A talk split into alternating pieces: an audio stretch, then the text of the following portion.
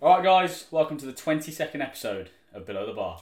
In this episode, expect to find out how we would overhaul the education system, why rugby is an underrated sport. And what would happen if you injected an XL bully with testosterone? Let's get into it. Hello, and welcome back to the second part of our deep dive into the education system. Yes, so if you didn't watch last week's, last week we went through our own experiences with school and the education system. Um, so I would recommend you go and watch that one, but th- this is kind of related slash unrelated. So we can na- now go through the education system as a whole and what we kind of think about it, and then there's a bit of structure around that. But we're um, we're going to go through helmet of the week first. We won't get into any of the education stuff just yet, but helmet of the week first, and then uh, we'll get into it. Do you want to go first?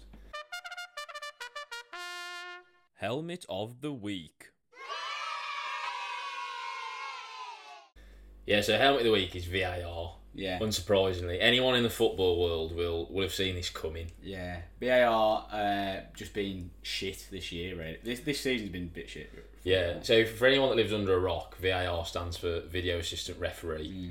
and it was introduced to try and make officiating in the professional game better. Well, more fair, I think it was. Wasn't Yeah, it? and it's a- and somehow it's had the opposite effect. they've made it fucking worse. How can you use technology and get less accurate than humans? But in, in every other sport, it works. And I knew I as, know. I knew as soon as they introduced it into football, right, they'd managed to cock it up. What do they have in rugby? It's TMO or something. yeah, yeah, the so- television match official, and that's like clockwork, mate. That's great because you can see what they're fucking doing. can't Yeah, you? yeah. You know when it goes to TMO, you can see half the screen is like them working it out, watching the replay, and all the rest of it. VAR's like a fucking enigma, mate. They just go and they're like, oh, make make the decision. So it works in tennis as well. You know, Oh, when yeah, they it does. review something, Yeah. it works there. They In- should in- do that. They should only have like three VAR attempts each each game. Well, they do that in cricket as well. Yeah. But it works in cricket. You know, and they've got like I forgot what they call it, but like you know, when they it's get, get, gets given out or something, and like the fucking camera can yeah. track track the trajectory of the That's ball class. and can see if it's going to hit the But on stumps. things or like not. that, it's a little bit easier. But you would think things like offside is like that. It's black and white, isn't it? So you Well- take the fart, and then you figure out is he in front, is he behind. Well, well, the example we'll use to demonstrate this point is Luis Diaz's disallowed goal yesterday in the Liverpool versus Spurs game because that They was ended that, up losing by one goal, which would have been the difference. that was fucking atrocious And Eddie, officiating. be, being a Liverpool fan, uh, probably not not a great moment for you. well, I'm not just butthurt because it's Liverpool, but it's happened multiple times this season. I think It happened twice. Well, s- two things incidents happened yes, no, yesterday. Oh, there was three really. Yeah. So there was Curtis Jones would have been sent Oh, yeah, off. true. That wasn't a straight red. No, that was mental. One of Diego Jota's yellow wasn't a yellow. Yeah. I think I forgot who it was. The Spurs player tripped up his own foot, Yeah, the first yellow wasn't yellow. and then the disallowed goal. You don't even need to draw line. You don't even need VAR for that. The linesman should have seen that. It's about a foot on side. I know. On the highlights, they didn't show loads and loads of replays, but they showed like the initial thing. I was like, that's onside. I saw it once. It's like the, I was na- like, the naked yeah, eye yeah. can see that. That's mad. And I'm like st- uh, just watching it on my little phone, and I can fucking see it. Um, it's that's mad. You know the the thing that really gets me for VAR is they just they're so choosy with how they use it. So they obviously use it for like penalties and goals, offsides, all the rest of it. But when there's like a clear, this happens so much as well. When there's um like a corner that goes against a team, or maybe that should be a corner that's now a goal kick because the ref made a bad decision. Why don't you just show that replay? Because they show the replay to everyone else, and so then you can see it obviously should be a corner, and then they they don't actually take any action on that and put, give it as a corner, and they just give the, the goal kick. But that could be the difference between winning the game and losing the game. So I use the example of rugby again. The TMO is hot in the ref's ear Yeah. all the time. If he misses something, they'll fucking call him out on it. Yeah, and they're not like selective over oh that was a penalty, so uh, they no, use it no, for everything. no one's safe. Yeah. Like if you do anything, like the TMO can get you for it Yeah. basically, and vice versa. Like if the ref isn't unsure about something, he'll fucking They'll ask. he'll ask. A good thing about rugby, I thought as well, is like they, if they're not hundred percent sure, they'll just say to the players, "I didn't know, but I thought this, so I made this decision," and the players are like, "Cool." But in football, it seems like they have to be one hundred and ten percent right, so it ma- it paralyzes them against making actual decisions. But like you go in about officiating in the wrong way there in my eyes, because a lot of the ru- a lot of the laws or rules in football aren't black or white. No. Like the handball rule is Subjective. ninety percent grey. Well, it is, yeah. Because and, So- so and the also fact that when you, you- slow it down and play it ag- play it again and again and again, and you just got one frame to look at, it looks a lot more sinister. Like nines out of ten than it actually was in f- in fluid motion. This refereeing in slow motion needs to stop as well. Bollocks, innit? Watch it in real time Yeah.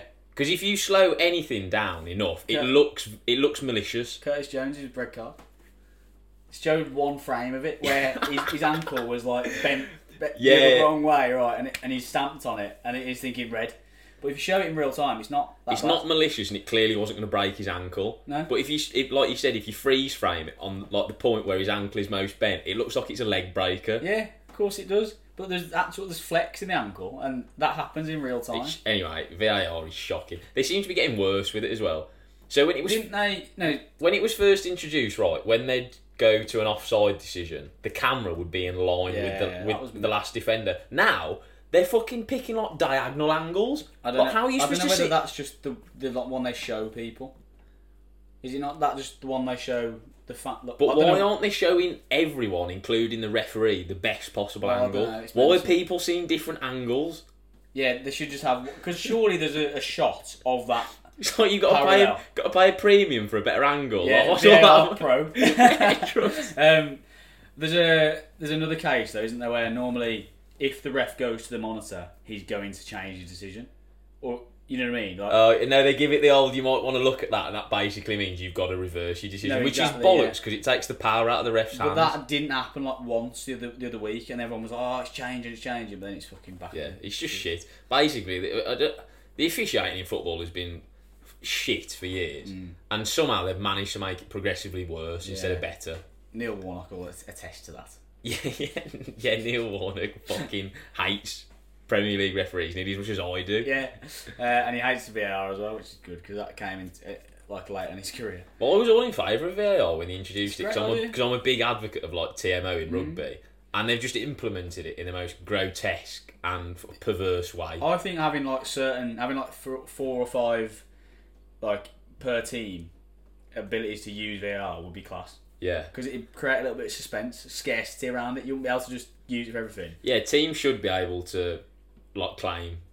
I think Yeah, because because it it's works. always the ref's decision until the team the team says Because no. Go to be VAR." fair, because I think that would then mitigate some hot, horrific decisions. Yeah. Because the teams now on, on like in the dugouts are watching everything back, replays and stuff. You know, like the physio and stuff will be Yeah, yeah, watching, like the assistant manager will be watching replays of the match. So if they pick something up, they can appeal to the fourth official Yeah. and say, like, can we review that? that'd be class. Yeah, that would be good. Right. Where we just solve VAR. Yeah. There you go. FA. Have that for Yeah. free. Tag. You fucking Um, anyway, hat. moving swiftly on, we will now. Well, yeah, you've got the kind of structure written down, so you want to go through what we're going to cover, so people know what to go, what's coming. Yeah, I don't really think we need to do much housekeeping with this because everyone knows what everyone knows what school's like. And if you wanted to know what our schooling was like, then listen to the, the episode Previous, that we yeah, did part last one. week. Yeah, So I think we can just jump straight into the Okay. issues. sweet, cool. So do you want me to run? Should we do it one by one? I've got a list of three main issues with the UK education And then system, we'll riff on each one of them, I think, and we can riff on each one of them. And then I've got two solutions. and we'll riff on them. Yeah, that's what we did for the obesity and all the rest of it, so we'll do the same kind of deal. So I haven't go- gone. go s- through the I haven't gone first. silly this time because it probably would have involved me like killing school children. So I thought it's probably for the best if that if that remains off the internet. Yeah, especially this week. Yeah. Right. I was going to make a joke then, but I won't because uh, again, that's quite morbid. Too soon. Uh, right. So, mis- issue number one is the national curriculum. What we actually get taught at school. Yes, huge issue. I don't know what your other issues are, but I think this is probably fucking. But it's, this is the content of what people yeah, it- consume Absolutely. during their education. So this think- has got to be a major contributing factor, hasn't just fundamentally the the fact that it is so prescriptive in like regardless of what's in it like it takes all the creative license off the teacher themselves so if you want teachers to be like passionate about what they're delivering all the rest of it you can't just give them a playbook and say here you go plug and play like you have to surely they have to teach what they kind of obviously there's in, within restrictions and boundaries etc but they should be able to teach what they're passionate about because then they can deliver it in a passionate way rather than you just give them here you go teach this it? So the whole the whole idea of the national curriculum it was like introduced in the like the nineteen eighties, I think. The idea was then all kids would receive the same standard of education. But like you said, that standard of education over time is eroded, I think, to the point where it's now an exam factory. Well, yeah, yeah, it is. Well, that, that's you see, it's linked, it's all linked up though, isn't it? Because it has to almost has to it almost has to be an exam factory because that's how the funding gets given to schools, isn't it? So you know they have to be good in the league tables, and so that becomes the only metric for success. Whereas that's not the only metric for success. But those those league tables and like Ofsted, you know, the fucking the body that kind Mm. Governing of body. assesses schools, which is shit as well, by the way. Uh, that was all introduced not long after the national curriculum. So before Right, okay. that, teachers a lot, a lot of this episode is basically underpinned by what my mom said. Wait, you give background on what you've Right, okay, so I'll caveat this. If you don't You're not watch last just a week- random woman who's Yeah. worked here. So my mom spent her entire life being a teacher, and then she ended her career being a head teacher. So she was basically at the centre of the education system from like the early 1980s until about five years It's a ago. pretty good sounding board. So it's a pretty good sounding board. My dad was the same, but he's just not as political about it. So Don't give a shit. doesn't really give a Right. shit. No. Uh, but yeah, so a lot of what I've said is basically verbatim from my mom, Hmm. effectively. Which is straight from the horse's mouth. which is Straight, good. exactly. So we're like, Yeah. this is our first kind of unofficial podcast guest. 'Cause She, she, she's not here, but I'm relaying her thoughts Yeah. and feelings. Behind the scenes. Um, So yeah, the, the national curriculum was introduced by the Conservatives at the tail end of Maggie Thatcher's government. Uh, make of that what you will. Uh, and then I'm told, effectively, under Labour, education wasn't so bad because Tony Blair made a massive thing of it, didn't he? He was like, education, education, education was one of their slogans. rule of three again. I like rule of three. Yeah, oh mate, marketing on New Labour was fucking on point. I mean, Yeah. if nothing else, you can get behind them for that. Do you know what I mean? True. They was they smashed it. Uh, but yeah, so and then since 2010, obviously we've had continuous Tory governments for 13, coming on 14 years Including now. Michael Gove as the uh, education secretary. Yeah, well, we've not gone on to Michael Gove yet, but he, he doesn't fucking come out very well in all of this. No. I'll be honest. But yeah, so basically since since 2010, if education was pretty rosy under New Labour, it's gone down the toilet with the Conservatives because it's been underfunded. We've been pushed more down the exam factory route Mm. uh, like the marketisation of education as well. So you know, like academies. Yes. Yeah. True. You know, they're like trying to What was- trying to run schools like businesses. yeah. and it's a when- fucking school. It's not supposed to make a profit. Do you know when was this a bit? This is not the curriculum, but you know when like eleven pluses and all that stuff was was involved, and you could go to grammar schools and all the rest of it. When was that done away with? Do you know? Oh, I don't know either. That was just before we were at school, I think. Um, because that was in for ages as well. But that was crazy because you had basically a, a test when you were like eleven that would determine, you know, your entire, almost your entire life, really, your entire life, um, or your certainly your educational life. And so, and as we explained last week, Yeah, when you you're know, 11. you know, fuck all when you're eleven. yeah, all, all everyone gives, all, all the boys give a fuck about is playing football. So eleven plus is like, yeah, cheers.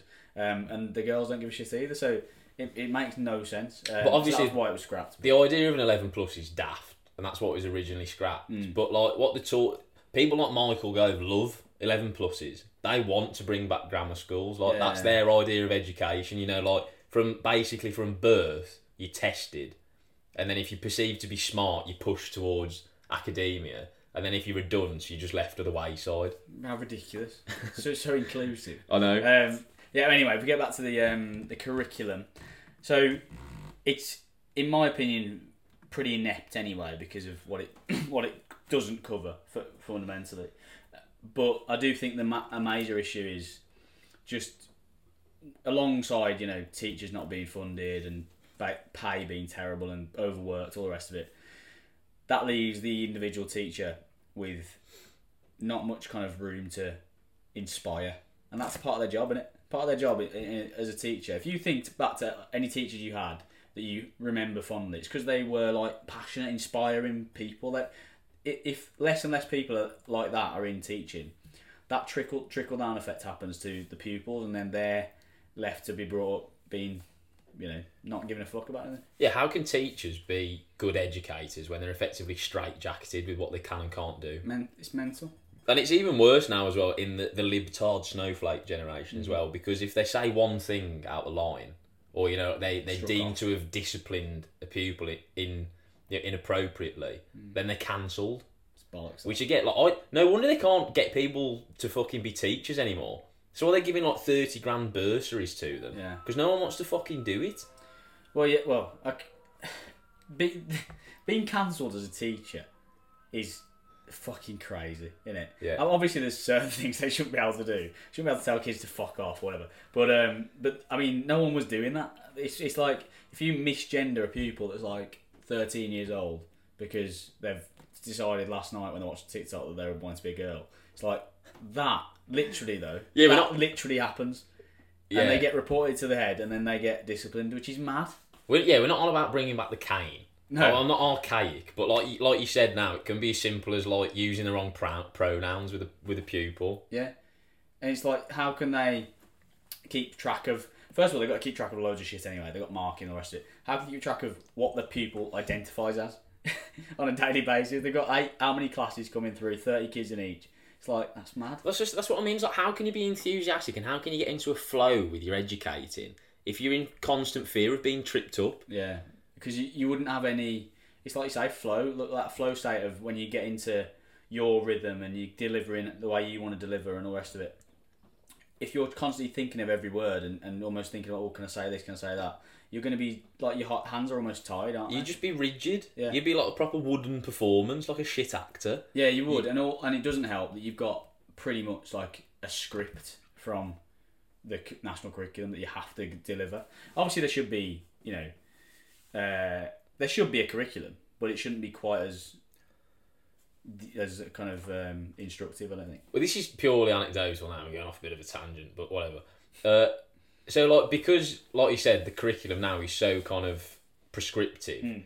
What happens is because it doesn't then engage the the kind of the interests of teachers. It doesn't give them any sco- license. scope to teach what they actually want to teach.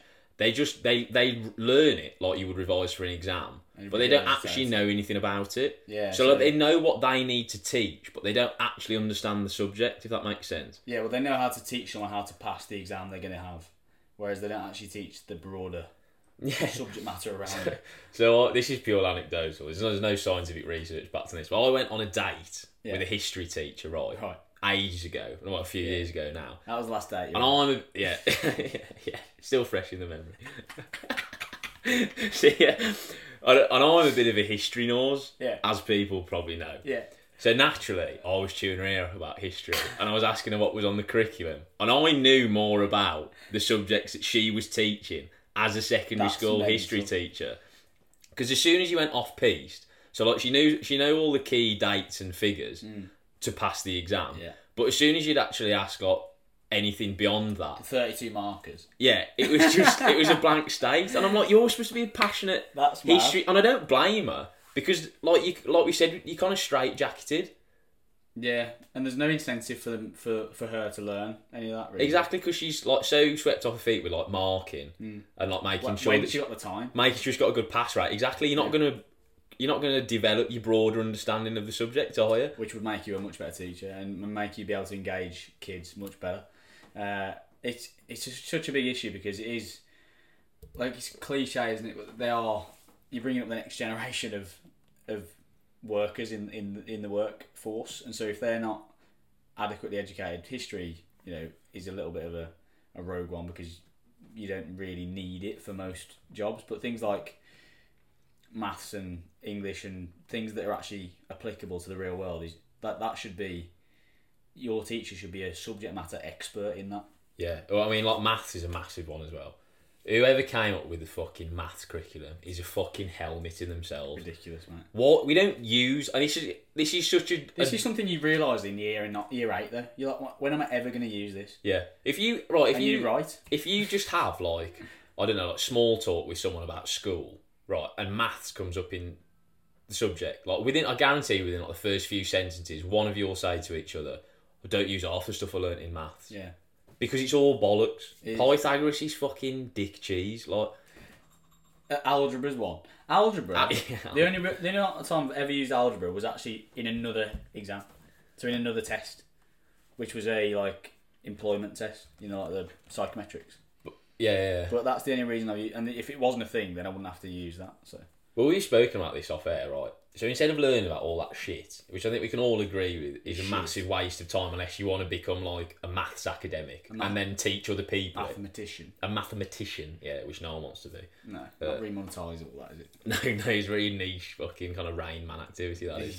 Yeah. Uh, why aren't we learning about like personal finances and stuff? So jarring this is, mate. Like, Because we've now discovered this. We're completely inept to, you know, survive in the re- function in the re- in, like, in the world of global capitalism. like there's so much that you don't get, like how to how to get a mortgage, how they work, how interest rates work, how com- compound in- interest works, Fucking how taxes, mate. taxes, how you pay your Taxes? taxes, like. It's insane. Taxes are a myth. Like, how much you earn when you earn a s how, how much you actually earn after tax when you earn a certain amount of money. You don't get any of this. Not even like obviously you learn how to do percentages, but it's never given in like a practical, um, actionable sense with like tax rates and compound interest and all the rest of it. Where you that- that's things you actually don't need to learn, but you, but they're so useful. Well, you kind of do. We don't need to know about compound interest. It's not essential. But No, like it's- ta- you know in the it's same useful, you know in the same way that by like a certain point in like key stage two you're expected to know like so many times tables. Why don't you know tax rates? yeah. That's So if someone says if you earn hundred grand, how much much are you you take taking home? home in tax? You should just be able to reel that off. I the top still of your don't know that. Ex- neither do I. I typed it into ChatGPT and I couldn't really comprehend the answer, to be honest. Right, we're gonna get conspiratorial now. Okay. I'm convinced that these kind of things are deliberately fucking hidden from us to keep wanky accountants in the job.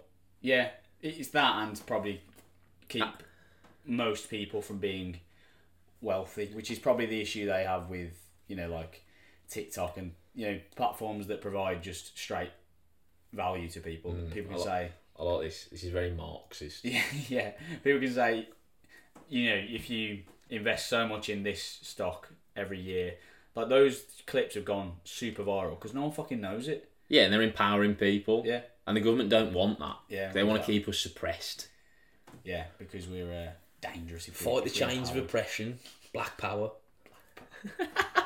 Edit that out. Uh, Yes, um, I think it might be deliberate, or it's certainly because there is just no, nothing about personal finance at all, which is insane. Mortgages is the one because like, how the fuck do I work?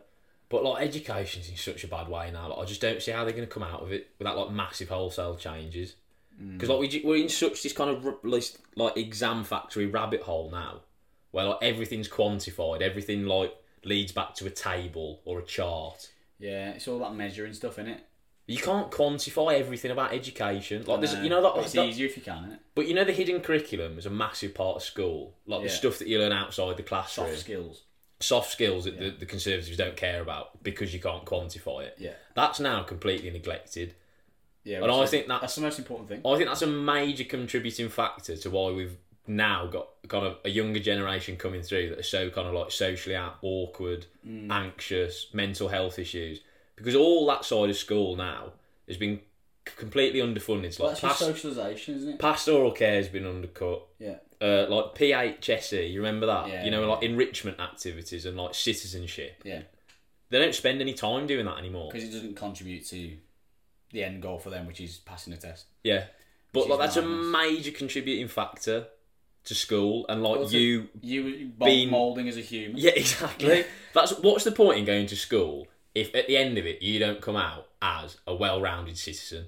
Yeah, that's, that is literally the idea. It should be a factory that people go into and come out as a well-rounded citizen. Yeah. with like half decent ability in things, you know, like the hard skills, and then good communication skills, good like you know, understanding of just how things work in in the world, and you don't get that, and like unless you take business, I don't know because I didn't take business, but like I don't fucking anything. I don't, I had to set up a limited company this week. How the fuck do you do that? No idea. I had to fill out like a form to set up my bank for HSBC. I was fucking like, what's going on here? Testing my accountant like I was, I'm an absolute idiot. Yeah. When, when do you pay your fucking tax if you're self-employed? No idea. Like I had to find this out from ex Mrs. Mom. It's like she's mental.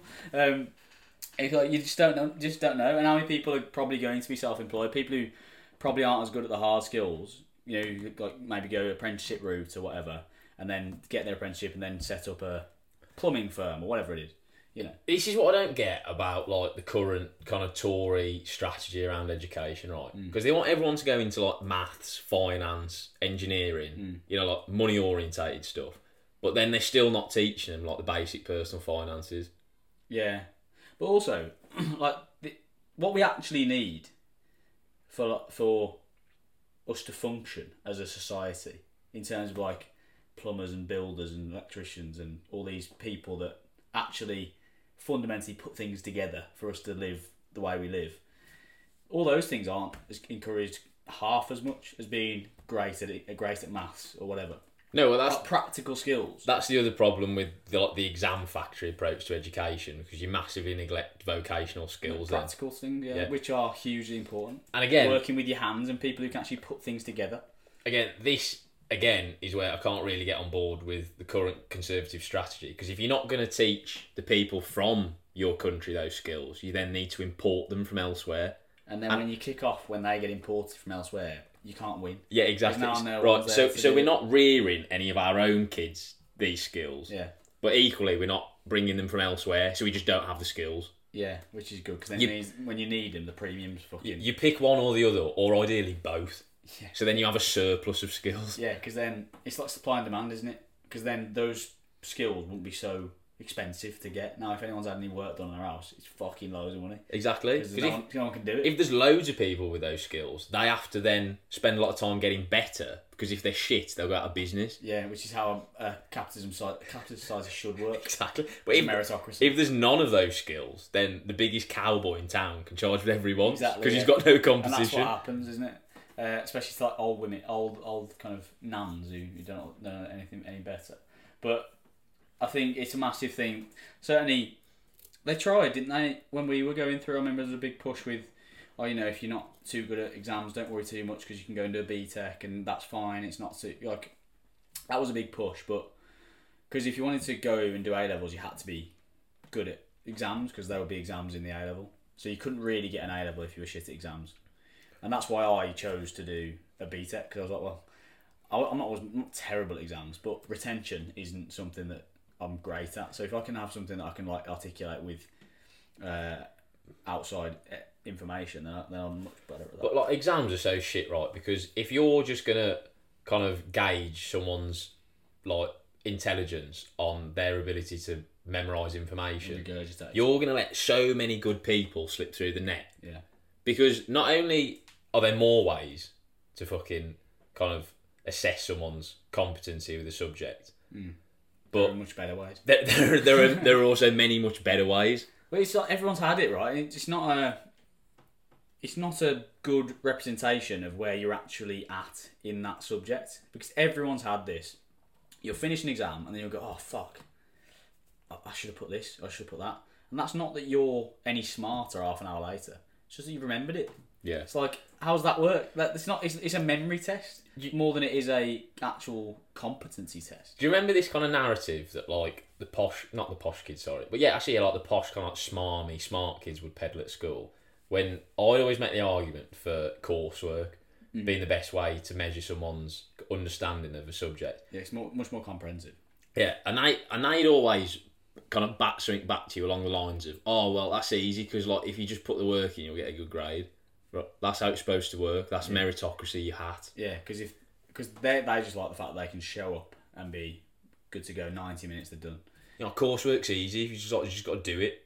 Yeah, yeah, that's like everything in You got to do it. Yeah, that's not everything in life. You've got to do it. Yeah. It's not like an exam where like you could know the most about that subject in your class, but if you get a question that like I don't know, you kind of misinterpret in a Mm. second, or you know, you know, because I've done that before. You know, when you answer an exam question because you're in such a rush to start, you don't read it properly, and you like halfway through and you glance back, you're like fucking hell. Yeah, and then you wasted another half an hour. Yeah, like you misplaced a comma or something, so it reads completely differently. Yeah, yeah, yeah. Which hap- again, because because it's time pressure, it happens. But if you've got like three months, what it does as well with courseware, which exams don't do, is encourages good time management. Because if you've got three months to write a, a certain amount of work, you have to manage that, and you have to manage the work. Go, okay, cool. I'm going to do the first bit in two weeks, whatever. uh, if you do the same for an exam, it doesn't matter. You can just show up on the day and do it. But again, this these are like these are the life skills. This is part of the hidden curriculum, isn't it? Like time management, coursework teaches you that. Time management and productivity, again, skills though. They are skills that you Yeah. don't get taught in. That's why. So that is why now that that on sort of YouTube and platforms like that, they have such a big watch rate. You know, productivity videos, self development videos, all these things, because we're not. th- No one fucking knows these these things i- innately and, and from school. Uh, so you have to get taught them by you know Alex or Mosey or something down the line. Have you got anything else you want to say about the national curriculum? We've gone a bit of a tangent there. Not a Are we tangent. going to but- talk about health? We've thrown our shit at the wall there. Well, we can talk about it now, or we can talk about it in the solution section. Yeah, let's do that. Let's go next. Yeah, We'll right, talk about okay. So, that.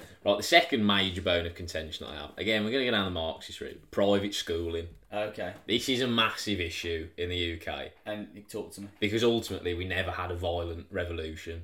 So, all of these archaic fucking boarding schools that have been around since like 1500 still fucking stand today. Hmm. Yeah, yeah. It's, it's a weird So, one. so, so I'll reel off some Go on. facts for you, right? Okay. So, 31% of Oxbridge students are privately educated, well, yeah. right?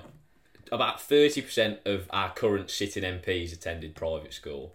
But on a whole, right, only 7% of pupils actually attend private schools in the UK. Okay, so, massively that's- disproportionate. Disproportionately represented in top jobs is what I'm trying to say. Yeah, I would imagine so. So 20 of Britain's 57 prime ministers went to Eton. That's not just private schools. That's, just that's that's that's, the, that's the private. That's just the one of the most fucking elitist school. private pretty schools. much the most elite private sc- private school there is. So soon, Rishi Sunak, our current PM, he's a cunt, uh, went to Winchester, which is probably Eton's main competitor. Okay. Right. You can expect annual fees of up to forty-five thousand pounds if you attend Windsor. that's mental. Not Windsor, Winchester. Sorry. That is ridiculous. That's a full working wage for Well, it's more Send- than most people's fucking send your annual kids. salary. That is. send your kids to school. Bizarre. Eh, Well, s- there, there's arguments on kind of both sides, I guess. Is it, are they private institutions? Are they businesses? Are Uh, they government run? no, no, no, they're private. Okay, interesting. So I think they can teach their own curriculum. I don't know how it works. Maybe. Yeah, they will. they- They definitely do different things anyway, and you will get much more opportunity as a student of one of them.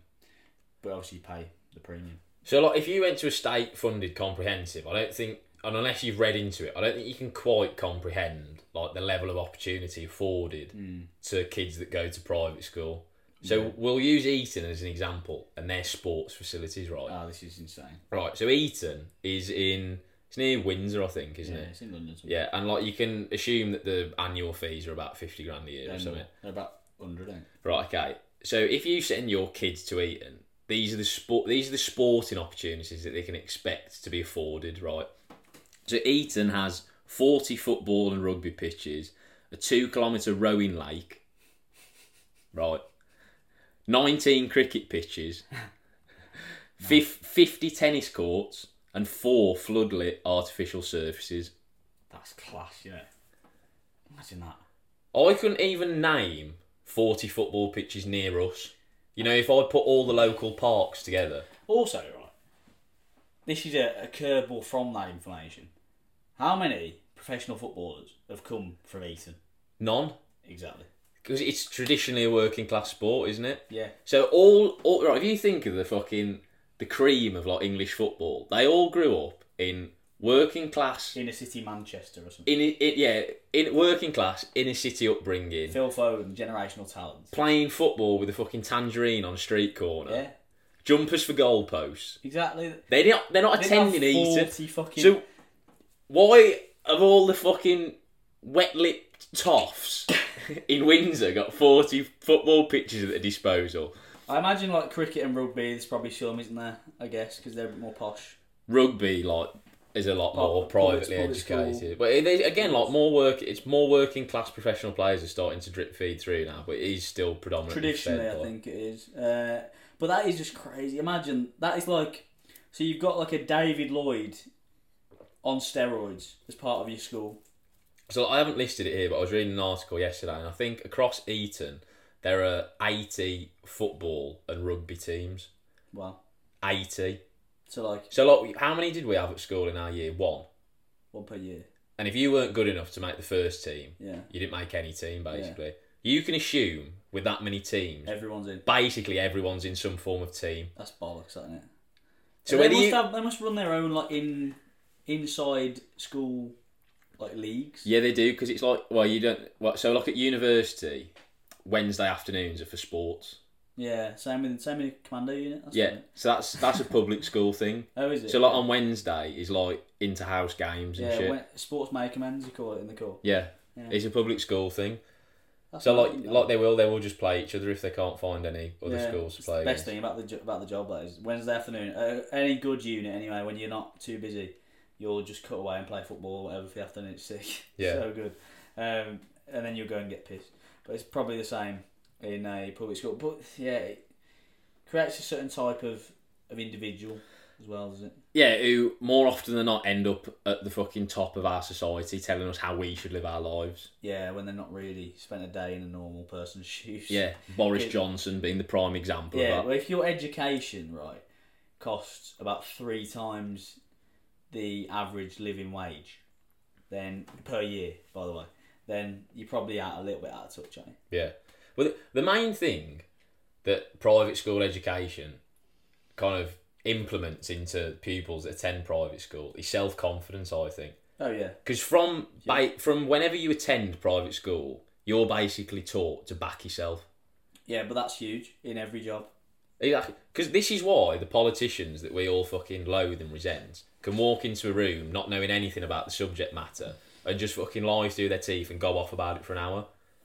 Yeah, well, Because inherently they've they have just got such fucking inbuilt self belief. They also because they have, from what I've been exposed to, anyway, because they have better fun, obviously better funding and a little bit more control over their curriculum. They do emphasise the soft skills a little bit more. So like communication, the debating societies, all the rest of it, like standing up in front of people and talking. That's never encouraged in our Oh, our school. oracy. We don't. Yeah. When you do any public speaking at Summerhill, unless you're you're pinged as the person who has to read of mice and men, which is I'm like that stuttering because I fucking hated it. so I can think of two examples where we were kind of explicitly encouraged to speak publicly. In drama as well, that was shit. Three, Mm. right? Okay, so we got drama, which you stop doing in year eight because then you pick your options, don't you? Yeah, no, one- no one chooses Yeah. drama. No one chooses drama. In English, like you said, when you're selected to read an excerpt from a book, Which isn't really public speaking. no, because you're just Because reciting. you're You're, like this. reciting text. There's no, there's no engagement there, is it? It's No, just you're very. not going to Mon- engage a crowd. it's monotone. All you're doing is is learning how to read out loud. That's all you're doing there.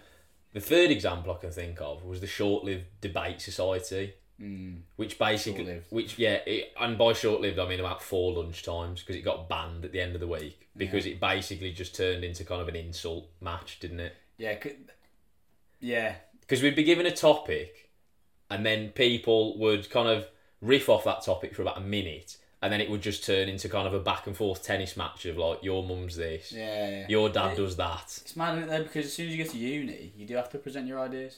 well yeah, yeah exactly so that's why the kids that have been privately educated then excel and Mm. go on to bigger things and the kids that went to state school either step up or go back into their shells Yeah, because I, went- I was, didn't go to uni, and so when you get in the Marines, you at some point have to give the most school-like example is an interest lecture where you're given a topic and you have to run through it in front of the troop. But I was like, you have to do what? Because I, was like, I had never done that. I'd never even put together a presentation. So I'm doing this like thing uh, off the template they've given me, and it's all fucking new to me. I had to give. I think I mentioned this. I gave one on paedophile hunters, my first one. Um, so these people that go around uh, and confront people like weird me. old men like Eddie uh, that have been messaging the fake account that this person's made. Anyway, I was fascinated by these people and delivered a shit lecture on them. But I was like terrible at it Yeah. because I'd never ever done it, and the only way to get better at it is by doing doing more of it, and it's petrifying. Well, it was exactly the same at uni because we would get we'd get given kind of like assessed work that you'd have to present orally in And the front. present, presentation is part of the mark. yeah, exactly. I'm not sorry. What? Yeah. I have to do what? Because obviously, like you do do a bit of it at school, so like you'll do presentations in groups, but you're kind of just playing lip service to it, aren't Well, you? you 'Cause did- yes, we You'll did. do it in groups, right? Which is kind of a bit cop out in itself. Yeah. Because I'd you like- get one bloke to do do all the Because you fucking work. because you, just nominate one person to do it, and all of you would just hide behind the paper and giggle, wouldn't you? That's so true. That should be such. That should be stamped the fuck out though, because it's hard to get through to, to kids. That, that that that's an important thing though, isn't it? That that is difficult. Yeah, because like we were saying last week, like We at, are we at- were idiots, at that age, you're an idiot, and you just want to do everything you can to fit in. and that's so- not fitting. So if you have to stand up in front of a large group of people and speak, present. that's literally the opposite of what you want to be doing. yeah, but you have to kind of because if you did that well, you'd be you give given ultimate status.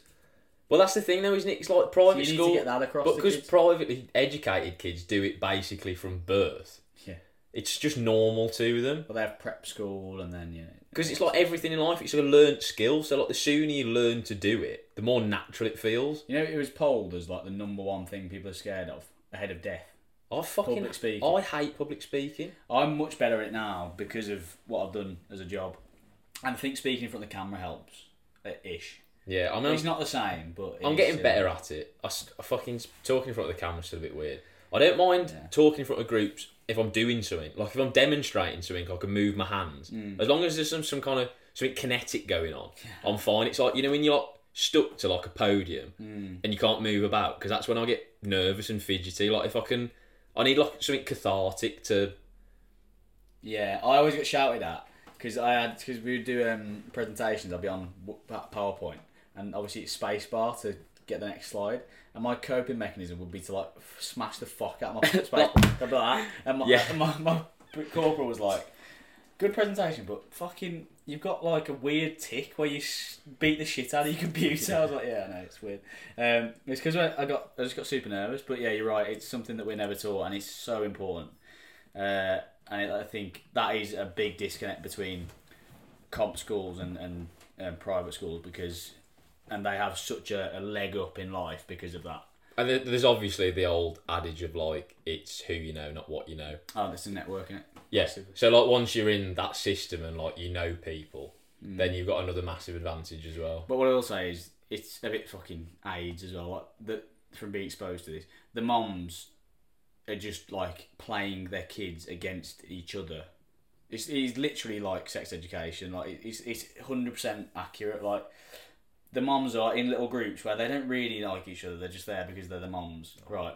And they they go to these coffee mornings or whatever, and then they'll be like, "Oh yeah, so so and so, my kid's doing this, this, and this," and they're just like playing against like fucking. shut Like you're up, innit? using your kid like a pawn. Yeah, exactly. It's not a game of chess. They're your child. It goes back to what we were saying. Like you want them to leave education at whatever age it is that they leave a well-rounded citizen. Yeah, You don't want to inflict a load of trauma on them because you that's wanted what them. happens because no, so what in- in- inherently happens is the parents paid loads for the education. So typically, the parents worked really hard to get that, that money, paid a shitload of money for their child to be educated. So when inevitably they go through the teenage years where they don't give a shit about education, like every teenager goes goes through, more pressure goes on the kid. More, more, more, more, more. You have to do more work, do more eh, eh, like uh, extracurricular stuff, and eventually it just becomes too much for the kid. They either rebel or they, like you say, there's some like low level trauma going on.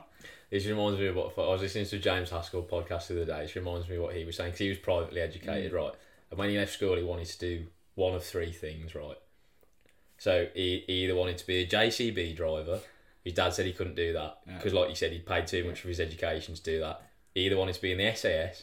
Mom said he couldn't do that because they haven't paid for that education for him to, to be killed, Yeah. right? Or he wanted to be a pro rugby player. So that's why he ended up being a pro rugby That's player. mad.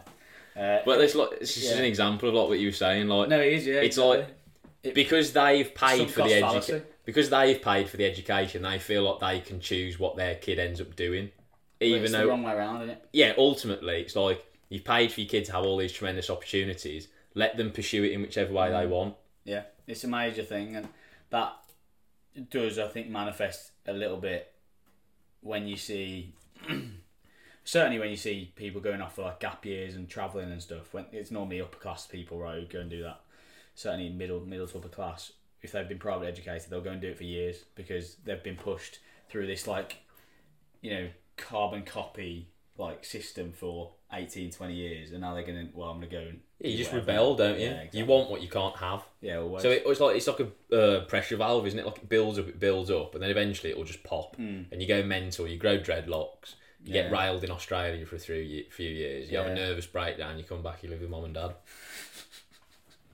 You know, a few girls like Yeah, yeah I'm waiting for him to come home. Crawling back. crawling back to my soft cock. Oh, you had to go there. Lowering the tone again. anyway, to bring it back, number three. uh, Gen Z kids, number three. Okay. Yeah. Is it their fault or Well, this is what we need to discuss, isn't it? no? Um. So what? Go on. What? What? What's the, The- thought? so process? Gen Z, for anyone who doesn't know, is I think kids that were born after kind of like, is it? Are we included in Gen Z? I think we are. Just Yeah, aren't we're not. Yeah, we're It's not. it's it's kind of mid to late nineties onwards. Gen Z. Yeah, I think ninety-five probably on, wasn't it? Yeah. So like the tech generation, isn't it? I guess. Yeah, The social basically. So media we- generation. I think we're wrongly grouped with Gen Z because we just about escaped. We missed the bug a little bit, didn't we? It was like just like we were talking about last week, just about year ten, year nine was was like social media. and that was getting- perfect getting because we at that age you just about know better. big. yeah, Where you, you kind of know what you're getting But into also at least. they, they were introduced Instagram and all the rest of it. It wasn't what like, wasn't like it is now. No, so we basically TikTok wasn't a thing. we yeah. got like soft launch. Tinder wasn't a thing. We got soft launched into social media, didn't we? Yeah, which is much better. Like now, if you think so, it's twenty twenty three now. If you were, you know, if you're sixteen, you could have been probably ten, and then like TikTok, Tinder, all these sort of random shit that's coming out is is there for you to pick up whenever you get there. So like we we now I know you know when I go for a run in the morning at school time, I'll see kids who are year seven, year eight going to school. They've got iPhone 15, you know, like fucking scrolling through TikTok or whatever. It's like that is so bad, really. If you think about from a, a development point of view, like we were on about our phones last time, like year 10, probably had like a Nokia, Blue, Blackberry, or whatever. Um, Yeah, so like we we had like a kind of like an analog childhood. yeah. And then at like young in early teenage years a device was placed in front of us. But it wasn't like it is. Like you have now, like a computer on your phone, like you can access anything at the age of twelve. I know That's that- not ROI positive. That's what I'm trying to say. So kids nowadays have just been from birth had a screen in front of them. Mm-hmm. So like they can't see the wood for the trees because it's just all they've known. Yeah. They never knew the before time basically. And we really, I, I can't really remember what it's like not to have a fucking, not to have social media or because it's been so from sixteen to ten years now, really, and it's like So right, so look, this is a bit off topic. You know, like like the like the concept of play is crucial when you're a kid. Mm. Like playing, like interacting with other kids your age, Mm. playing with stuff, like exploring adventures and that. Yeah. Do kids not do that now? Are they just like playing for Angry Birds on a screen? I've seen a lot of cases where like a kid will kick off and then mum will just like thrust an iPad in front of them or something. But like that's a massive part of like your socialisation as a kid, like being able to Yeah. play and Is it interact like with other kids. two to four, two or something like that. Those ages are so instrumental. If you're not interacting with with other kids, and like and like You- problem yeah. solving with like fucking bricks and stuff. You know what I mean? Like doing all those shit Yeah. puzzles that you do as a that kid. that has such a trickle down, like trickle up effect, if you like to.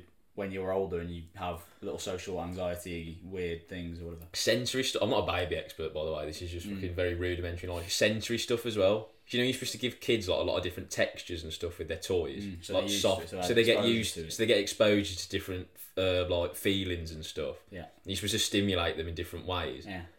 Like if you they're can't. just consistently getting a glass screen, well, that's fucking bollocks, that's, isn't it? But that's that's obviously one one bit of tech. That's yeah, that's no good, is it? Yeah, Well, we're only going to see the co- the outcome of this in probably a couple of years' time when that generation that's really just been just being born kind of thing. Like last maybe maybe if they're like five now, Mad. their entire entire life is going Which to be it's kind of becoming. a- AI and all this sort of shit. it's still kind of becoming apparent with like people that are entering early adulthood now. No, that's what I mean. So imagine gonna now be more- those five year olds now that are eighteen. Imagine that. Yeah, it's just going to be even more pronounced, isn't it? Mm. So Can we blame them, no, it's not their or fault. are they just Mate, a it- symptom of modern society? Well, like I've, I've, you haven't watched Social Dilemma, but anyone who has on Netflix, it's basically the idea that the social networks are all, and you'll know this, are all engineered to just create the perfect environment so that humans don't leave that platform.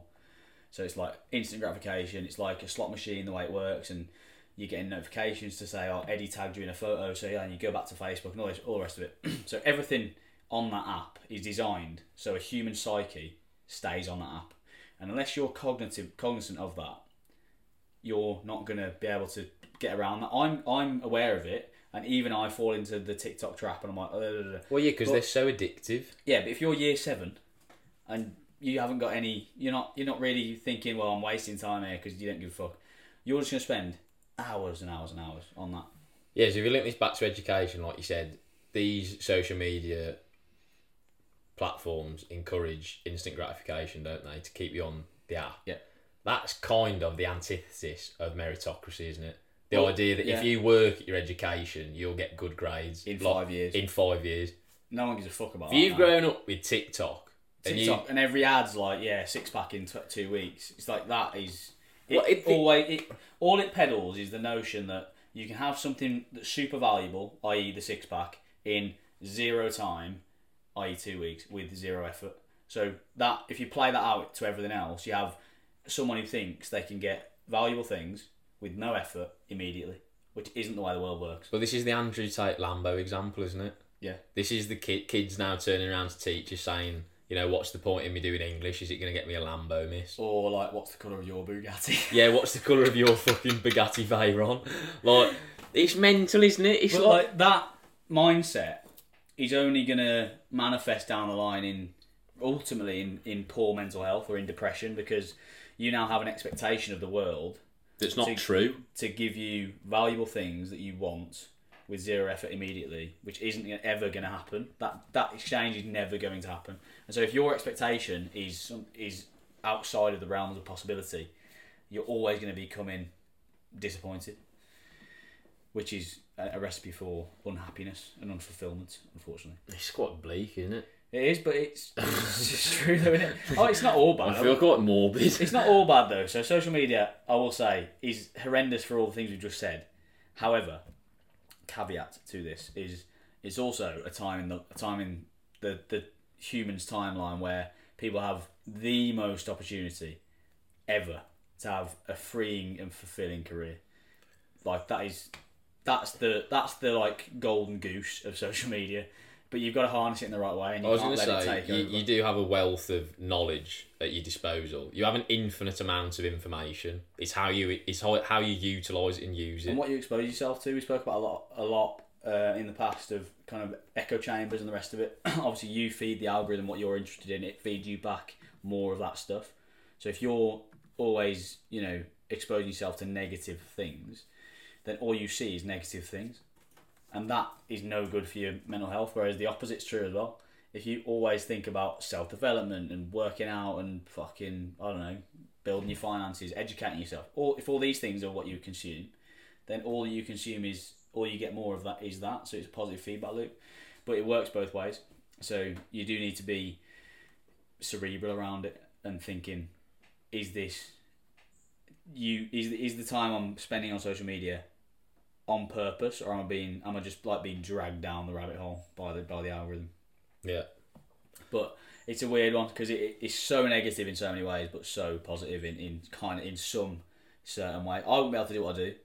It, I deep this so much. It's mental. Mm, you, I- you're full time Walt now, thanks to social media. Yeah, it's mad, isn't it? Like no one even Yeah. knows how much of a sack I am. It's weird because, like, if you think about it, like twenty years ago, if you wanted to do what you do now, you'd have had to just gobbed off in the pub to locals. Yeah. About all like the time in, you spent in SF and that. But now, because of the internet, Yeah. like you can just reach out to strangers on the internet and do it. It's mad, isn't it? yeah. no, it's mental. Like, that, like, I deep that quite a lot though. The fact that five five years ago, maybe six, there's, no- there's no way I could be doing what I'm doing, which is just mental. Yeah. Like, so you, I always think about where's it going to be in, in six years because it's so it's so You would fast. probably be moving. able to tell aliens that you did tours of Afghan. Yeah, hopefully. That's class. Me and Farrah Morgan cracking up. Um, yeah. I wonder if like you get storming on Mars as well. uh, I mentioned they, they need storming everywhere. That's imperative job, key worker. Right. So we need some solutions to the education conundrum. Okay, sweet. The lowest hanging fruit probably is to fuck the Tories off. That's pretty long. Real, I mean, that's gonna realistically, happen. before we get into like the nuts and bolts of it, the lowest hanging fruit is to do a fuck, little switcheroo. fuck the Tories off, get a government that actually funds education properly, Yeah, we're gonna get that probably. and then ev- next time. everything else will come after that. You need, if you can't get your funding, you're not going to do anything, are you? no, we're gonna get that. I think anyway. That's gonna come. So Yeah. Uh, so realistically, we need skills, not exams. Don't we? I think that's kind of the crux of what we're saying. yeah, We need to give people kind of tools tools they can actually then use in later life, as opposed to certificates with numbers and letters on them. meaningless, absolutely meaningless. No one gives a fuck. My the- the job I worked in, well, both jobs I've actually worked in that have been not my own, have been uh, pretty much not give a fuck about what I got in my exams. This is funny. Right, I haven't thought of this before. So what I now do, like the barrier to entry for it, like theoretically is like a two week course. I did a proper level three course, right? to get to that point, I did GCSEs, two years of A level, three years of uni undergrad, and a master's degree. fantastic. And I've ended up doing something theoretically that you don't actually need to be qualified for. That's class. I didn't know that. That's well. This is exactly the same. So, educationally, what I from what I've done for seven years of my working life requires an eight-week PT course. That's it. Yeah, same. Like that's it. Like That's Obvi- mental. He obviously- spent five years learning how to be a professional soldier. yeah, and then another couple of years, le- a couple of months learning how to be a coach. But neither of those things required formal educational qualifications. Mental. That's And you weird. spend you spend the entire your entire youth trying to get 'em. So just to completely undermine like fucking exams and certificates even more. Once we left school, they changed GCSE E grades, didn't to, they? to like numbers, didn't they? So like now, when I talk to someone younger than me about what they got in their GCSEs, I don't know what they fucking got anyway know. because they give me numbers instead of letters. And that'll be exacerbated the older you you in that situation is. So if you are going to an employer and they and you're like, yeah, I got a three, and it's like what? What the fuck's a three? Have you got an A or not? Yeah. You fucking thick cunt. You'd be a good interviewer. Yeah, like that bloke on TikTok. Yeah. These are things you want to do to impress employers. He's fucking. Get jarring, your isn't he? chopper out on the desk. Yeah, he's so jarring. He, he's fucking mental. He shouts at the camera, mate. Yeah, that's good. isn't it? That would go down well in an interview. You got various personality defects. yeah, You can't control the tone of your voice. that'd be good in a library.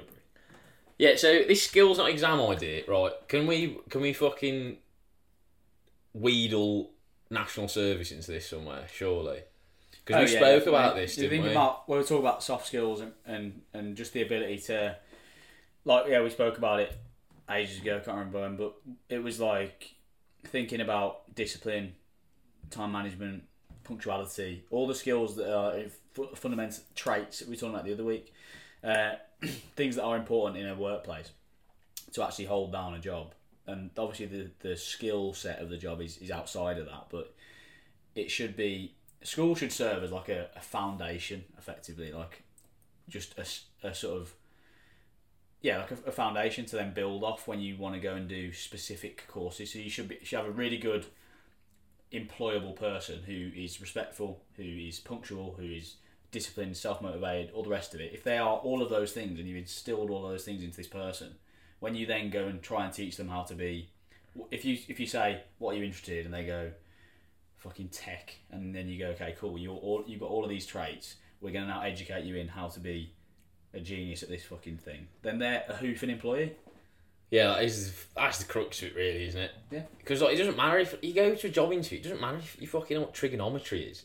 Yeah. Are you a psychopath? Yeah, Basi- That's basically what your They employer. would- really care about two things, don't they? They care about can you do the job, so the the skill that we're thinking about here, so whatever job it may be, and are you able to like be a functioning member of a team or society effectively? So, you know, can you work well with others?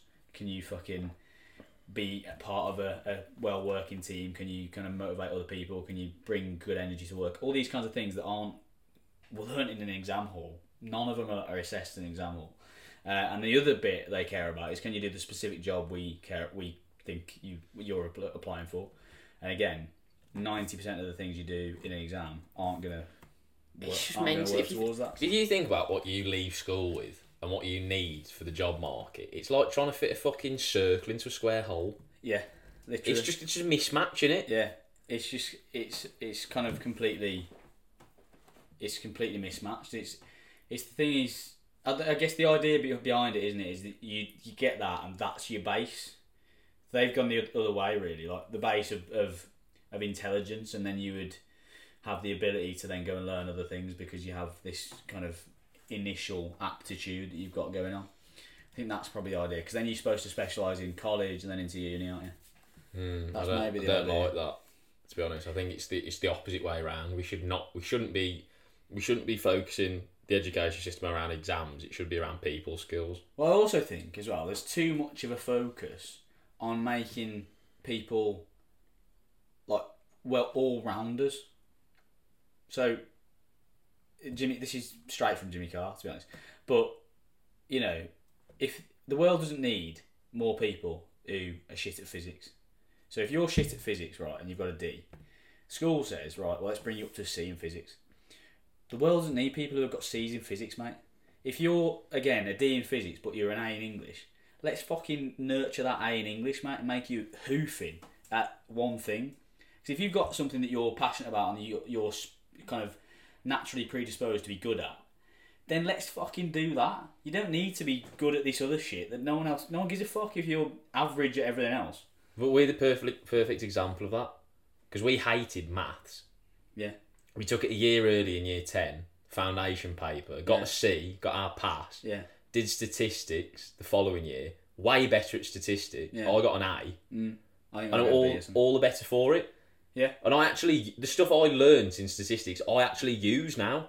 yeah. So imagine if we hadn't taken it early and we just done another year of maths and to s- get maybe a B or scrape or a up, high whatever. C Yeah. as opposed to just a C. Which they would con- they would en- encourage you to do. But the thing is like a high C to us makes no fucking difference.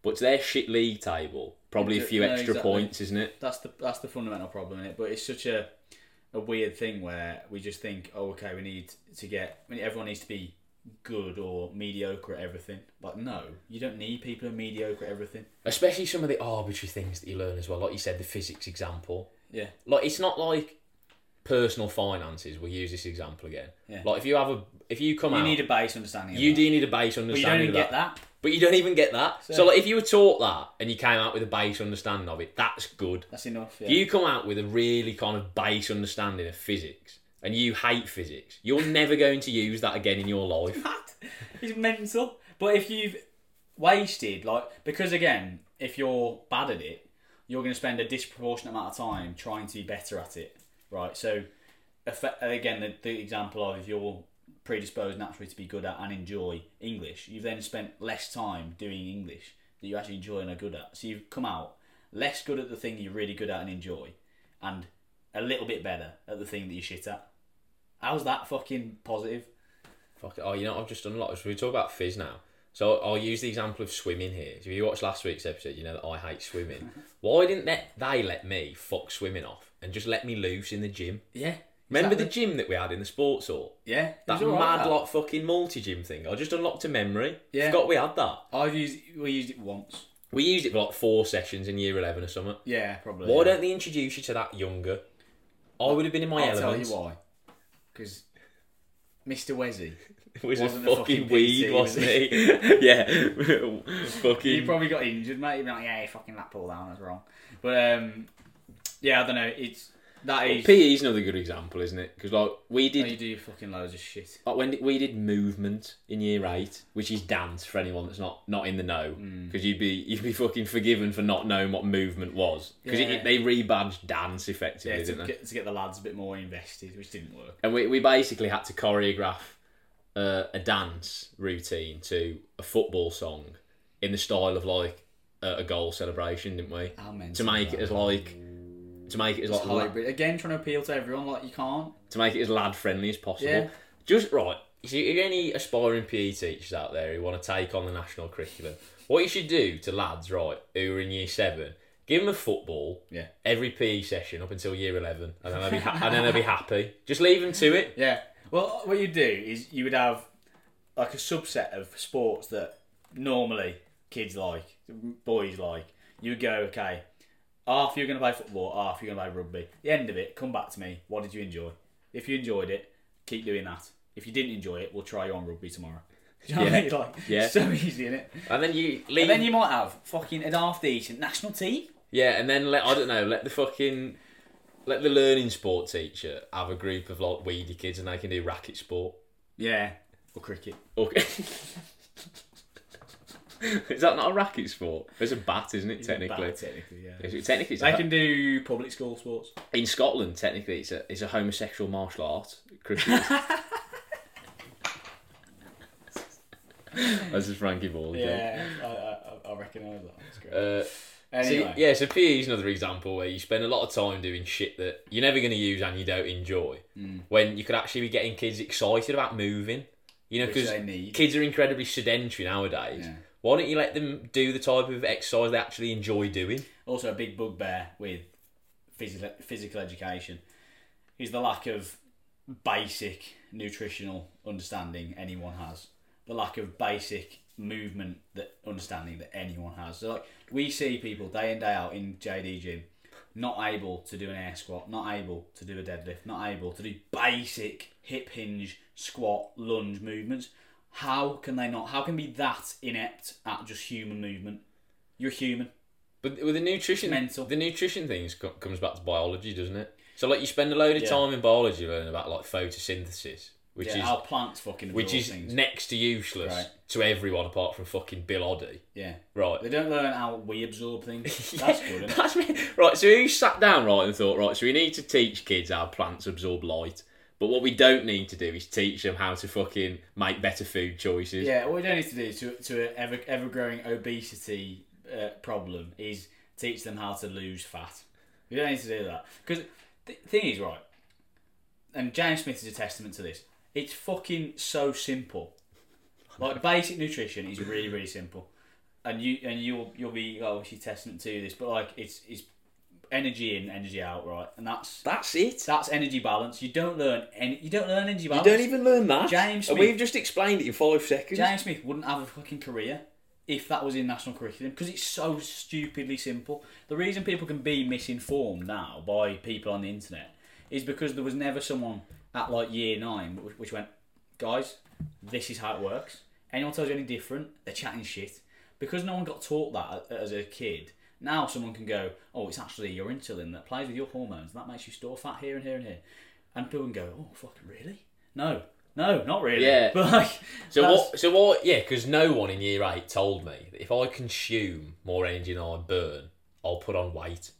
fundamentally that is it. and that's James Smith's made an entire six year career out of that Yeah, and that's mental and I intend to do the same. yeah well this is it like like, you wouldn't need to and the same with movement movement in the gym why do we have to be why do we need a PT to stand next to you and go this is how you squat that should be done at fucking year six seven eight that's a basic movement how do you get off the toilet it's mental mate you know, so this is a bit random. You know that Phil Campion bloke, Yeah. like the ex Yeah, yeah, SF bloke. He's lost loads of weight recently. He's like he's on a bit of a health kick. And I was listening to him being interviewed. You know the reason why he decided he needed to lose a load of weight because Why? he couldn't wipe his arse anymore. it's that simple, though, isn't it? Like he, he was struggling to fucking squat down on the shitter, and when it came to wiping his arse, he couldn't. that's mad it's fucking mental it's like again, It's, basic. it's so basic. Yeah. Like do the basics well as we said last week or the other week. never get to the point where you can't wipe your arse because Yeah. fundamentally that is an issue. Yeah, you don't want to be any- getting anyone to help you wipe your ass. And you don't want to be walking around with a shitty arse either. Yeah, so both of those situations aren't great, are they? No. Uh, but yeah, I think the, the we'll brush over the fizz thing a little bit, but like the just learning basic nutrition and how to move and how to maybe basically improve fitness and stuff is should be just a fundamental piece because you you spend that time learning movement or whatever we were fucking do. Yeah, movement. What else do we do? Loads of shit. Load of like shit. Rounders and like that. Yeah. Like rounders as well. But then like you'd like good sports that like we probably should spend more time in, like basketball. You don't do any. Well, you a- allocate the same. We had like four week blocks, didn't we, of every sport? Whereas like every sport doesn't warrant a four week block. No. Movement didn't warrant five minutes. Yeah. Let alone five weeks. And like sports that don't have a national league, fuck them off. Yeah, exactly. We need more footballers. Yeah. So skills, not exams. I think is what we can take from that. Yeah, yeah. Uh, the second one's a bit of a pipe dream, but I'll cling on to it. Abolish private schools. Right, yeah. End the education apartheid in the UK. Or you should have like um, you should still have them, but like twenty percent of their rev has to go to the government or something. So this, I think they are like so because now private schools are getting a load of heat. Eton are starting to do this. Yeah. They're trying to up their charity work, you know, to try and come across like they're kind of man, man of the people, Philanthropists, yeah, yeah. philanthropists. Doesn't really wash because like they're still pocketing a lot of coin, but Mm. they are. It's like it's kind of like a. Uh, I don't know, like a hearts and minds operation, is it? Or at least like they've got to make their facilities accessible to less privileged kids. Yeah, they should have like on weekends or something. Yeah, it's like open gym or to something. like the yeah, open gym, yeah, to like the um, the surrounding commu- community. Surely, I mean, like not that the people of Windsor need it. They should bush them in from less privileged areas Yeah, because the fucking people of fucking what are the royal family going to get? Hamptons. bu- Yeah, yeah, exactly.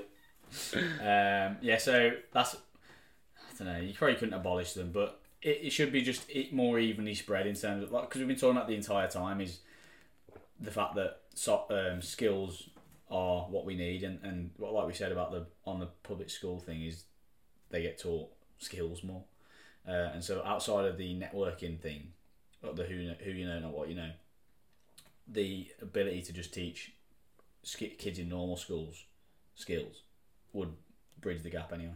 yeah. So there'd be less of a demand actually for. unfortunately, I don't think that's going to happen, which makes me very sad. No, your uh, your little Marxist dream doesn't, doesn't seem to come to fruition today. My thirst for revolution's quite worrying. Yeah, Really, especially the isn't amount of time you spend in France. I'm a Oh, cheese-eating surrender monkey. Might join the French Foreign Legion. Yeah, after the, ra- after the referendum. Yeah, is that a common career path normally trodden in the military? yeah, RAF Reg, then Foreign Legion. probably not. The uh, the Raff Ridge can stand toe to toe, mate. So you don't need to go anywhere else.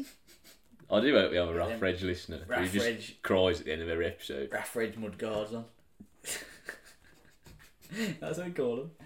Um, anyway, So then what's it? Re- Basically, like this is it's a pretty boring answer, but we need a massive overhaul of what kids are actually taught in school. yeah, and that's, Basically, that's what we've been through, isn't it? Really. yeah.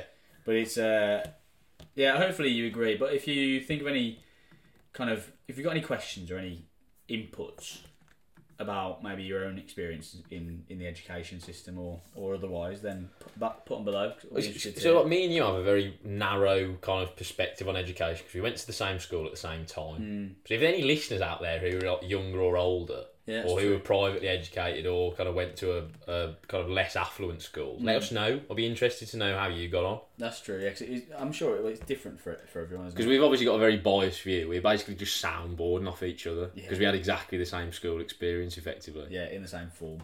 Yeah, yeah. Uh, yeah, it's true. So if you have got anything uh, outstanding, then um, bang it in the comments. We'll go through the final segments, shall we? yeah. So we got underrated, overrated. It's either underrated You've charmed me. or it's overrated. Well, that was fucking dreadful. Yeah. Uh, do you want to go first or shall I? Ooh. Uh, you go first. Okay, so this is a bit of a funny underrated overrated, but it is topical. So the XL bully ban. Oh yeah, we're a bit late to this. Yeah, one. we are a bit late. To the We Oh, should have party, covered it last week. But um, I thought we, I thought we'd cover it. underrated or overrated? the forced culling of XL bullies. But you know what I mean? Are you in favour? Are you not? Oh right, okay, so Yeah. we've rejigged it slightly. yeah. So underrated overrated. the killing of family pets is massively killing underrated. no, they're not. I, at one point, I thought that they were gonna like force like a Stop in that force put down. yeah. Uh, yeah. So for anyone who's not in the know, lives under a rock. Basically, a specific breed of bulldog is being um, kind of banned effectively. They, you know, they're trying to muzzle them and sedate them a, a little bit. They're gonna Because- well, they're gonna have to they'll be muzzled in public, and they're gonna have to nu- get them neutered. Muted, I think. yeah, because there was there was loads of or a few spates of fatal attacks by these dogs, which is obviously mental. So I don't know. So I obviously followed it in the news a bit to the extent that my interest would allow. But I've never actually come across an XL bully. I don't think. No, I, I think I might have done once, but they look very similar to Rottweilers, so it's difficult to tell. I'll be honest, I'm not keen on that breed of dog, like aesthetically. No. It's certainly not a dog that I would own. I wouldn't. Uh, I, w- I probably wouldn't get one because just because yeah, like you say, aesthetically and and temperamentally, I wouldn't. re- But I don't really know how align with naturally that. aggressive are they, and how much is it just like media hysteria? is Okay, it so- more about training than it is the actual? So they're really temperament of pr- protective of their owners. So or their master. So if you're their owner and you're not in full control, because they'll be really protective of you. If someone comes o- or if another dog or another human like s- tries to be a little bit aggressive towards you, or maybe they interpret it that way, then they can fucking run amok basically. And they're so strong and aggressive if they want to be, all the rest of it. Then there's really no controlling them past a certain point. Like if that sixty kilo bastard pulls on the lead, you have to be a bit strong, pretty strong to to cull it, don't you? Yeah, see, that's an issue because you can be the most alpha bloke in the world, you'll never fully be in control. Of one of It, them. it, well, from a dog's perspective, anyway, because say if you're on a walk Hmm. and out of nowhere a cyclist just comes past someone, like they could perceive that to Yeah, be yeah. like your master, like my master's under attack. Yeah. So they then lurch for a cyclist. and if and if- you're not, in, e- even if you are expecting it, but if you're not, and they pull and they're sixty kilos, and he then attaches himself to the calf of a cyclist and doesn't let go. And seen it. cyclist now got like a sixty kilo dog just hanging from his leg. yeah, That's not going to end well, is it? not for anyone apart from the dog. Dog's probably all right, yeah. but um, until he gets put down.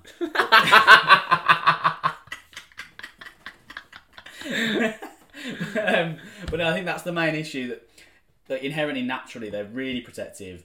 Obviously, have the capacity to be extremely dangerous when they want to be. So if they're not trained properly, or if they tra- they're trained in a way where they're used as an aggressive weapon, which they are as well at some points, like gang members have them and use them as like a big status symbol, which is just horrendous. Because if you if you're walking, if you're walking your dog and you see that, mate, like a big salivating sixty kilo fucking muscle bound dog, it's like That's an issue as well, though, with the kind of like gang ownership as well, because then like the breeding goes underground, doesn't it? Yeah. It's not even responsible breeding You then. probably like injected with test or, or sort. Fucking hell, an, Mate, ex- an imagine XL that. bully on test. Like, you know, you would though. Dog on heat, like literally. Quite literally. Like, if you were wanting to make a dog the most like, you know, successful weapon it could be, you could do that if you want. You know, you could like, mad. you could like, engineer, bioengineer this dog to be like fucking mad. Wham. Like the, But like the you'd have to- canine equivalent of Bane. You have to be brave because if it, if it turned on you, you'd be fucked, mate. Yeah, you put it. In, what you do? You put it in a cage, right? You'd inject it with text, Some cage that. and then you'd like indoctrinate it with like I don't know photos of other gang members. You know, so he gets like he gets eyes on, so he Yeah, what knows he you- knows the target. And then what you do is you fl- you flick his bollocks just to like really rile him up, and then you capture this gang member and you just let him at him. Honestly though, like some of the some of the videos of them going at people, it's so. Oh, it's scary, horrific, it's isn't it? I know you crazy, shouldn't really man. joke about it because people have actually fucking died from being attacked, especially No. especially kids. I know, but it, like like I say, it's a bit of a, a it's a sensitive issue because there are XL bully owners that their their bulldogs are complete sweetheart and they, they wouldn't do anything. So it's one of them that you're kind of you're walking at. We do have to walk at the slowest person's pace, though, don't we, in society? So Well, that's what these kind of XL bully owners are learning, aren't they? Unfortunately, there are Mm. a lot of irresponsible dog owners out there. Well, it's just like Jim Jeffrey says this, right? So I'm not. This is quoted.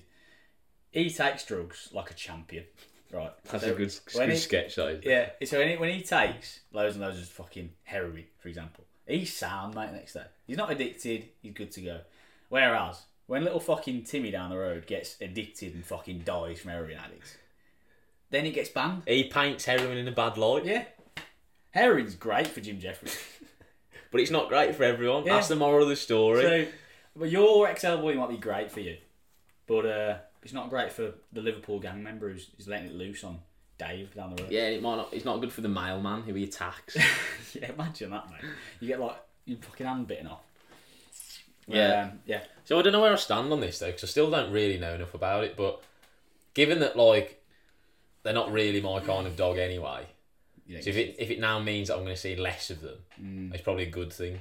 Yeah, we know your stance on dogs. I know it's pretty much golden retrievers or cockapoos. Or, I'm or very, orange. I'm yeah. It's weird because I'm quite, you know, I'm quite progressive. I'm quite a forward-thinking person in many regards, but when it comes to like dogs that I would kind of like own Hmm. as a pet. I'm very like Tory. Yeah, you are. I'm like I want You don't like ever own like public school dogs. yeah, like a la- literally like you said, like a Labrador, or a Golden Retriever, or a Cockapoo. Yeah, I get. I just love dogs, mate. Any any of them are fucking s- so. I've seen you go. over a We few. don't. We don't deserve. We don't deserve dogs, mate. On a serious note. Um, morning fours. yeah, exactly. I mean, they're fantastic. um, yeah, I would have most. I wouldn't have a XL bully. I don't think, or a Rottweiler. They're a bit. You are fucking German Shepherd now. You got it in your head because you've I've seen got- it on Joe Rogan. No, well, yeah, they are. But they, as, cu- as puppies, right? They're super cute puppies. All puppies are cute. yeah, XL bully puppies are They cute, are, and then they yeah. turn into fucking test heads. yeah. But that, that- well, right. I'm getting into it. So they're cute as puppies, and then they're loyal and s- intelligent as dogs. To be fair, there is there is obviously a reason why like fucking special forces use them They're fucking so because intelligent. they are very and they intelligent. can be really obe- obedient and they're active, which is everything I need from a dog. Yeah, you don't Ticks see all the boxes. you like, don't see fucking cockapoos on Spec Ops, do you? sniff a dog. licking the terrorist, licking the terrorist to death Sniff a dog comes out, it's fucking cockapoo. with, a, with a groomed. like, with the dicky bow on. Little fucking little chihuahua. yeah harness. It says "Good Boy" on it. That'd be yours. Good boy. Yeah, so, I don't know. Not really come to a conclusion, but it's- I mean, thought we should talk about it because it's a big story in the moment in the news. Well, they're not going to die, so it could be worse. That's true. At least They're just only going to walk doing around with no fucking bollocks. Just- I, I um every time I see a dog in public now because because my TikTok view page was like inundated with XL bully content. From yeah, Every time I now see a good boy in in the street and it it's like nice to me. It's got nice temp- temperament. It reaffirms my faith in humanity. It's great. good. Uh, yeah, I, d- I would like um one of James Smith's dogs. as well. What's that? A kelpie. It's a cross, isn't it? Yeah, they're cute as fuck, but they, they he looks like a nightmare. These dogs. He's like ADD dog. yeah, isn't he? yeah. Trust. He's like you as a dog. Yeah, fucking fight. Eight walks a day. Uh, anyway, go Uh, right, my underrated, overrated is uh, British festivals, on. Ooh. as in music festivals. Nice. Okay. What What's your stance? I fucking love festivals. Do you think they're underrated? Do you think they're rated? No, I think they're un- I think they're increasing. So like obviously when you're younger, everyone goes through like the festival kind of Phase. phase where you go to, but then you kind of like you, people get a bit snobby towards festivals Because they're out in the sticks. because like because people feel like they're better than tents Yeah, effectively. yeah, yeah. that's it. But like I don't think you should ever grow out of festivals Are they great?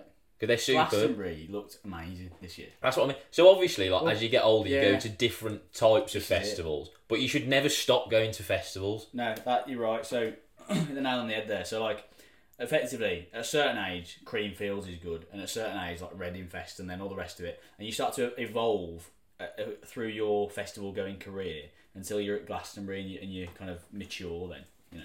Yeah, exactly. So depending on like the the lineup effectively and what you're kind of into would depend on how old you have to be to go to a certain festival. But I think you, yeah, you're right. You never fully grow out of them. I think they're um they're always there's always time for a festival. I had some great memories at festivals. class. Boomtown was phenomenal, mate.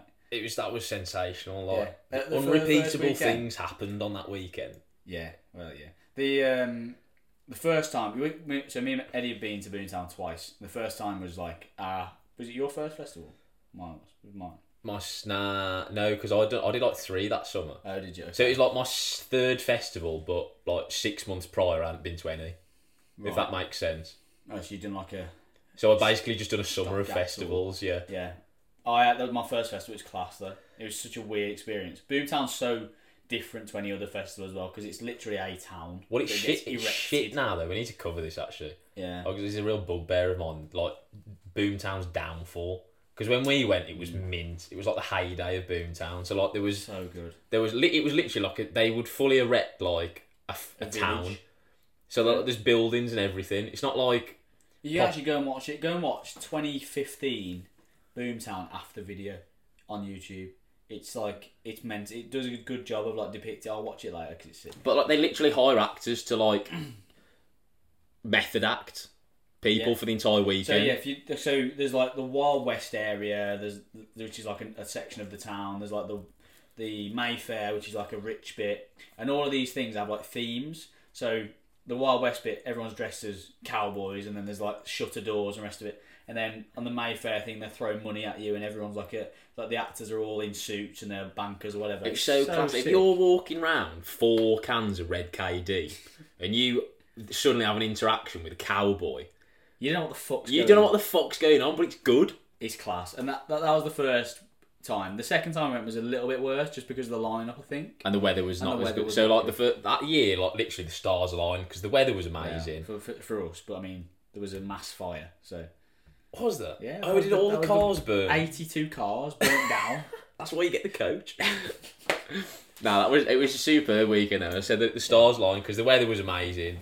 We Man were was con- headlined. we were we were still young, so we were like naive. We didn't really know what we were getting into, No. but in a good way because everything was then a positive. Yeah, because we went with no expectations because it was so good. It turned out even better than we could have imagined. I think. Yeah, exactly. And then Madness headlined it, and then it was just so Yeah, the lineup was good because obviously then before it went like proper E EDM, they Yeah. cater for everyone. So if you had an eclectic taste in music like we did, there was You kind all- of pop between stands. Couldn't yeah, you there was always like, have something. There was to- a genre that everyone, every genre was represented, so you never got fed up of anything. yeah, that was sick, man. Um, why has it got so bad now? I, th- I think, I think they went through a. So one Co- of my, well, COVID finished off a lot of festivals. That's the obvious. yeah, isn't one it? of my clients ran um, Solihull Summerfest, and he's good mates with the person who runs Boomtown. He said COVID fucked him up real bad because I think it well it took out a whole whole year or two Two? years. Was it two festivals. Yeah. yeah, so that's fucking terrible for business, that isn't it? So I think they almost went under. So they're probably building back up now. I would It's like all live entertainment though. It just got fully shafted by COVID, didn't it? imagine. yeah, yeah, which is But a they just shame. It's build coming them- back now. Yeah, because like now Boomtown's like half the size. They only open up one section, which is I a reckon- shame. Yeah, but I reckon they'll build that, build on that surely. Let's bring back Boomtown bigger. Yeah, vote vote below for a Start a Boomtown petition. petition. Free the Boomtown massive. Yeah. Anyway. Uh, yeah. So I think you're right. I think they're. I think they are fairly rated, but I do think people need people don't. It's pe- when people get older, then they think that they're too good for festivals. That's my issue. I think you're Mm. never too good for a festival. No, and if you've got loads of money and you think you are past camping, you can fucking get one of them Gucci glamping things. That's the class thing about festivals now. It caters. You don't Yeah, have to there are do. levels. You don't have to do the shit fucking piss wet field. Yeah. You can do glamping, like you said. There are tiers to this. It's great. Yeah. So I think it's a, it's a that's a good shout. They are. You, you never grow out of a festival. Take home message for today. Bit rogue for a uh, education episode, but anyway. Um, yeah. So that is yes. Final section. Reason to be cheerful. Reasons to be cheerful.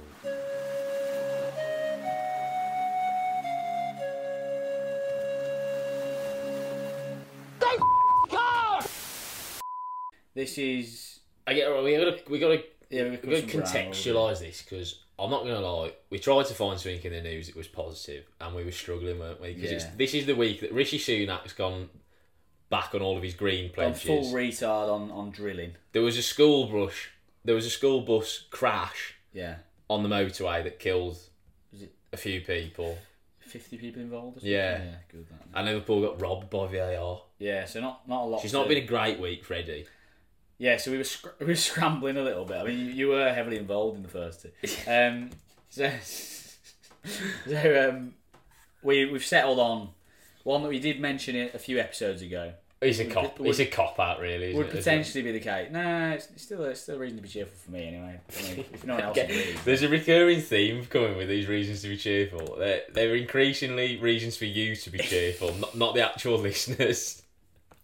True. Yeah. Well, are we gonna say what it is? Yeah, yeah. Yeah. We've got it now. We've, we've teed it up. Yeah, so it's now the fact that I am am into rugby. As we as we spoke about earlier on in the in the episode, I can now get on board with a lot of what rugby stands for, which I could I, I couldn't say for years past. To be honest, No, you I used was- to be very staunchly anti I rugby. used to be very anti rugby, and, I- and it was purely ignorance. To be honest, I'd never sat and watched a game or played a game. But this ties into what we were saying earlier about football and how frustrating it is to watch now. I think with football the way that it is, rugby now stands out like a beacon of hope. Yeah, because when I watch rugby, I see so many things that are absent in football that I would like to see in football that I just see in rugby happen because the game almost forces it to happen. So things So like let's let's talk about that. so things like the teamwork aspect, for example. So I've said this a lot of times to you, where I don't feel like you can just you c- you have one player. You can have a player who runs away with it a little bit in rugby, but I don't think if you- if one player is is maybe off the pace in rugby, you're fucked Yeah, because everyone in like when you're rucking or when you you know you've got a tackle goes in, everyone's got to be good to go to get in that get involved. If one person just rapping, then the team's fucked. yeah. So like a missed tackle in rugby. Oh, Say, like then you've given away a try, really. haven't you? Yeah, exactly. Or Down like eight, e- points. Equally with a scrum, say if one person's not on the boil, Yeah, you've given away a penalty. exactly. And the other the way it goes, like if you just got one star player in football, that player can carry the team. Like Ronaldo did it for years, Messi did it for years. One star player in rugby because there's 15 of them. It's hard. it's so much harder for them to stand out, which makes the game so much more balanced. And means that, and I always think, what the fuck can't they pass forward? It's so stupid. But obviously, obviously, it's just a constraint they have to put on because it'd be too easy. I think Um, the, like the, I think the values of rugby as well, like kind of re- 100%. integrity, respect. So like Mm. the idea that there's no hoodwinking the ref in rugby. You call him sir. You know, if you've done something that he doesn't spot, you'll own up to it. He's mic'd You up will as well, actually which is no, I class. didn't. I didn't ground that ref. You know, that's not a Yeah, try. that's Do you know what I nice. mean? That's so that would never happen in football. Like in No. football, you kick it up, kick it off someone, uh, and then you go, "Yeah, mine." I've done it. I always, I always used to do it. Like you claim for a ball you know, hundred percent isn't yours, and the ref might give you, and you're like, "Yes, sweet." Or the fact that like you'll be squaring up to each other on the pitch. Yeah, But kicking then, at, ten bells out of each other. but then at the end of the game, you clap each other off, and then you go for a beer afterwards. And it now makes sense, really, to me, why so many people in the core that I came across who were high level rugby or like, you know, semi pro rugby players when before they joined had like really good values, really good ethos, fucking beasts in terms of physical attributes.